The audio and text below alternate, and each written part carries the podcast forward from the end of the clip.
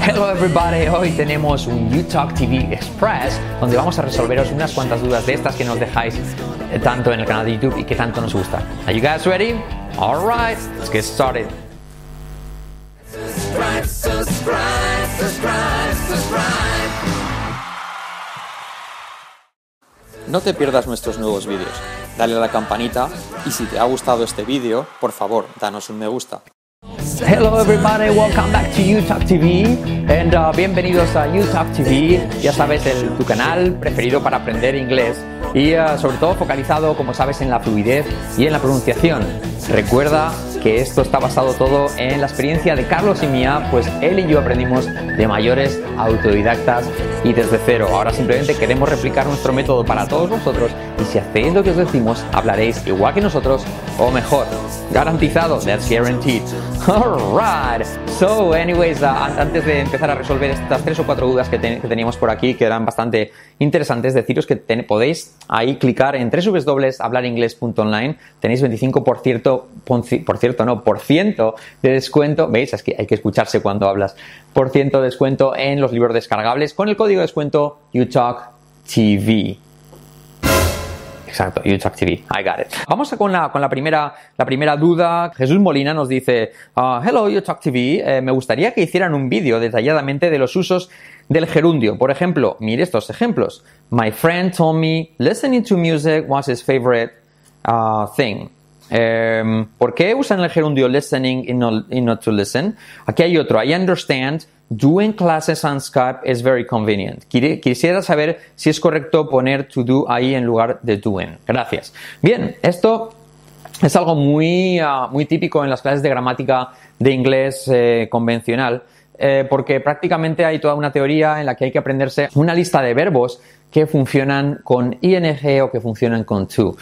Cuando un, yo pienso que un nativo en inglés nunca lo aprendió así desde niño, sino que lo hizo por pura intuición. Os voy a dar un truco que es a mí el que me funciona. Y esto tiene que ver con la nominalización de los verbos. Qué palabra más, más rara.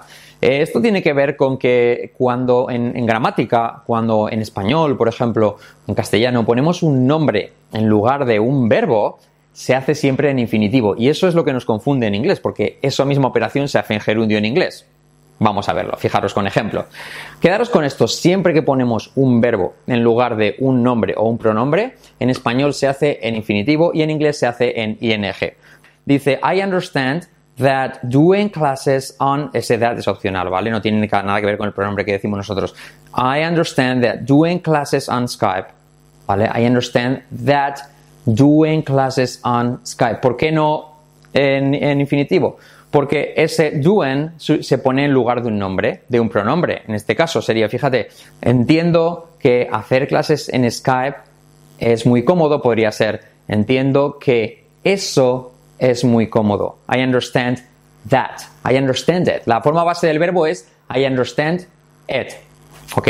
Por lo tanto, I understand it. Si en ese it ponemos un verbo, en español va a ser en infinitivo. En- entiendo que hacer clases en Skype es muy cómodo. Sin embargo, en inglés ese it se sustituyó por un verbo en ing. Entiendo, I understand it, I understand that doing classes o I understand doing classes on Skype is very comfortable. ¿Entendéis? Do you guys understand? Y así no tenéis que aprenderos toda una lista de si es eh, ing o, o to o el verbo en, infinitivo, sino que simplemente con recordar eh, este, este truco tienes que la estructura base es con it, por ejemplo, I understand it, so I understand going there is difficult. I like, I like it, por, I, li- I like, uh, I like walking at night. Um, I feel like it. Me, me apetece. Por lo tanto, I feel like going there. Alright. Hay algunas excepciones que habrá que memorizarlas. Por ejemplo, eh, no me lo puedo permitir. I can't afford it. I can't afford it.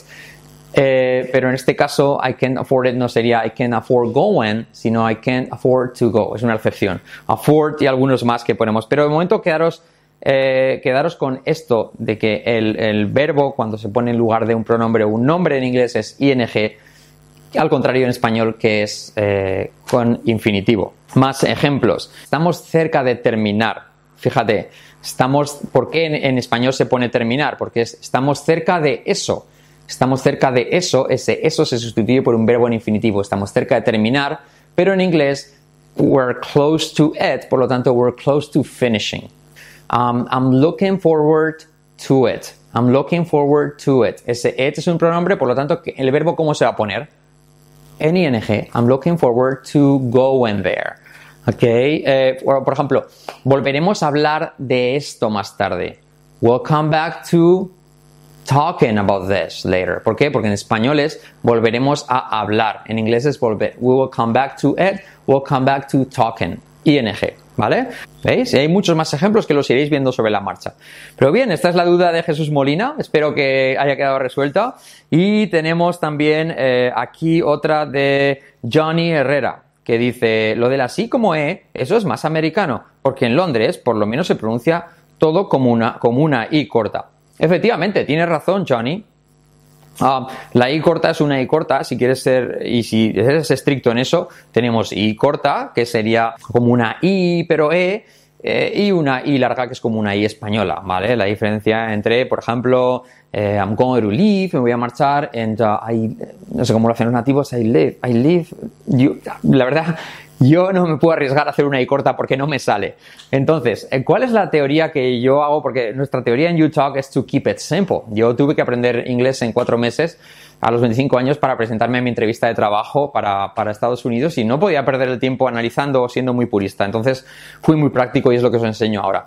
The key here, la clave es to keep it simple y la forma de simplificar para nosotros en UTalk es hacer todas las is cortas como una E y las is largas hacerlas como una I española. ¿Qué ocurre? Que el 90% de las is, la mayoría, most I sounds son I cortas. Por lo tanto, mi recomendación es todas las is hacerlas como E y la I que es como I nos va a salir bien porque ¿cuáles son? Por ejemplo, he, she, I need, I feel, esas nos salen bien. Es muy raro que tú pienses en tu teoría de hacerla I como una E y vayas a decir he o, she, no, ¿vale? Entonces, esas por defecto te van a salir. Siempre piensa que la I como española siempre te va a salir bien. El resto de Is, o sea, pensar que todas las Is hay que hacerlas como una E, salvo las I largas, que son, como digo, muy poquitas. He, she, we, we are the champions, ¿ok? Pero eh, el resto, digamos que las que vemos que tenemos dudas, siempre hacerlas como una E. Y dirías, pero es que no es una E. Bueno, pero es que los nativos esa I corta la hacen desde una E, más quizá es verdad que en Estados Unidos, hasta una I corta, que es E, que quizás sea más normal en Inglaterra. Pero, ¿qué ocurre? Mi teoría es, si haciendo una E eh, lo haces como un nativo y no te arriesgas, ¿para qué vas a arriesgarte a hacer una I corta como una E? Porque va a hacer muy, muy perfecto y que al final no distingas entre, entre live and live. ¿Ok? Lo que te digo es una teoría simple que a mí me ha funcionado, que es siempre pensar la I como una E y el resto de Is, las Is largas, como una I española. Eh, lo dicho, si los Rolling Stones dicen "Ah, It's only rock and roll, but I like it. ¿Para qué nos vamos a complicar? Si ellos lo hacen así y nosotros hacerlo así es fácil y no tiene riesgo, hay que hacerla ahí como una E. Y tú me, me decía, Johnny, que, que en Londres se pronuncia la E como una E corta. Bueno, sí, pero también aparte de esto, y esto refuerza más mi teoría, y es que hoy día el inglés más globa- global es el americano, por las películas, por las series, por las noticias, es digamos el inglés más estándar y yo considero que el inglés más británico, aparte que es en algunas cosas más complicadas, es algo en cierto modo más regional. Aquí en España se nos ha enseñado más ese inglés por proximidad, porque muchos profes vienen de allí, pero la realidad es que el inglés más predominante hoy es el inglés americano y ahí quizás sí que sea más diferente. La I es hacerla más como una E, por lo tanto, vamos a hacerlo así, si queréis, y si queréis arriesgaros, yo no me arriesgaría, a mí no me sale hacerla I corta, por lo tanto, hacerla I como una E, y cuando salga una I larga, rectificas y haces una I normal. ¿Vale? Es muy raro lo dicho que te, vaya a salir she likes, no, she. He, she, we, need, I feel. Hay mucho, muy poquitas que se hace como una I, el resto todas como una E. Alright? So, fijaros ejemplos que tenemos, por ejemplo, similar, que además coincide que las que se escriben con I suele ser E. Similar, ¿cómo se dice? Con I como E, similar. Similar. Eh, marcharse, y española, leave, pero vivir, live, como elefante, live, I live, I live in Madrid. Um, putitón, pues no, put it on, está lleno de ejemplos, es un, es un, es un boli, boli, it's a pen, es un boli, pregunta, ¿es ser a pen? ¿Es ser a pen? Um, ¿Qué es? What is it? What is it? Hey, what is it? What is it? ¿Qué estás haciendo? What are you doing? No, doing. What are you doing? Y suena mucho, es mucho menos riesgo para nosotros decir doing como duende, pero sin de doing que doing. Porque hacerlo muy bien. What are you doing? Doing. A los antiguos les suena bien, pero a nosotros nos suena un poco cursi. Por lo tanto, what are you doing? Ah, hablando. Podrías intentar decir talking. A mí me suena mejor talking. Talking. Los tacos, talking, talking, talking, talking. Ah, andando. Podría decir walking, walking. Ah, a mí no me sale. Una es walking. I'm walking on sunshine. Ok. Por lo tanto, ah, me gusta. Podría decir I like it, I like it, I like it, I like it. It's only rock and roll, but I like it. Alright. Por lo tanto, mi recomendación, si queremos conseguir salvar el inglés en España y en el resto del mundo también, por favor, las is como una E, salvo las is largas que son muy poquitas, las is como una E y hay que reforzar la R, la L, la SH y la J. June, July, jacket, sister, Manuel, Miguel, Raquel, shh, shh, shh, and I like it, similar, eh, eh, eh. Alright? You got it? Okay, so Johnny, dime si te he convencido un poco y al resto a ver qué os parece también. Y tenemos una más que es de Enrique Castañeda. Enrique Castañeda y que dice, ¿pueden por favor explicar cómo se utilizan las palabras this, this, that, those? Oh my god, this is one of the, my all time favorites. Uno de mis favoritos de siempre, que es la, y esto es la base y la, base de, del inglés, que es la diferencia entre this, that, these, those. ¿Y por qué estoy así usando los dedos como una clase para niños? Bueno, porque mi teoría es que, como sabéis, antes de leer algo, eh, nuestra teoría, antes de leer algo una vez hay que escucharlo cinco veces. ¿Por qué? Porque si lo lees y te das cuenta que this, que se escucha con una E, se escribe con una I, y these, que suena como I, se escribe con una E. Oh my god, what a mess. Por lo tanto, no se puede ver el inglés escrito hasta que tenemos esto claro y es mejor asociarlo a gestos, ¿ok? Fíjate, esto, this, y fíjate, otra cosa es que es como una Z, pero activando las cuerdas. Zaragoza, this. Por lo tanto, recuerda, this lo asociamos con tocando un objeto, ¿vale? Este o esto, this. Y eh, sin embargo, that, vamos a asociarlo con that, como que está lejos. Eso, esa, aquel, aquel, aquello, aquella, ¿vale?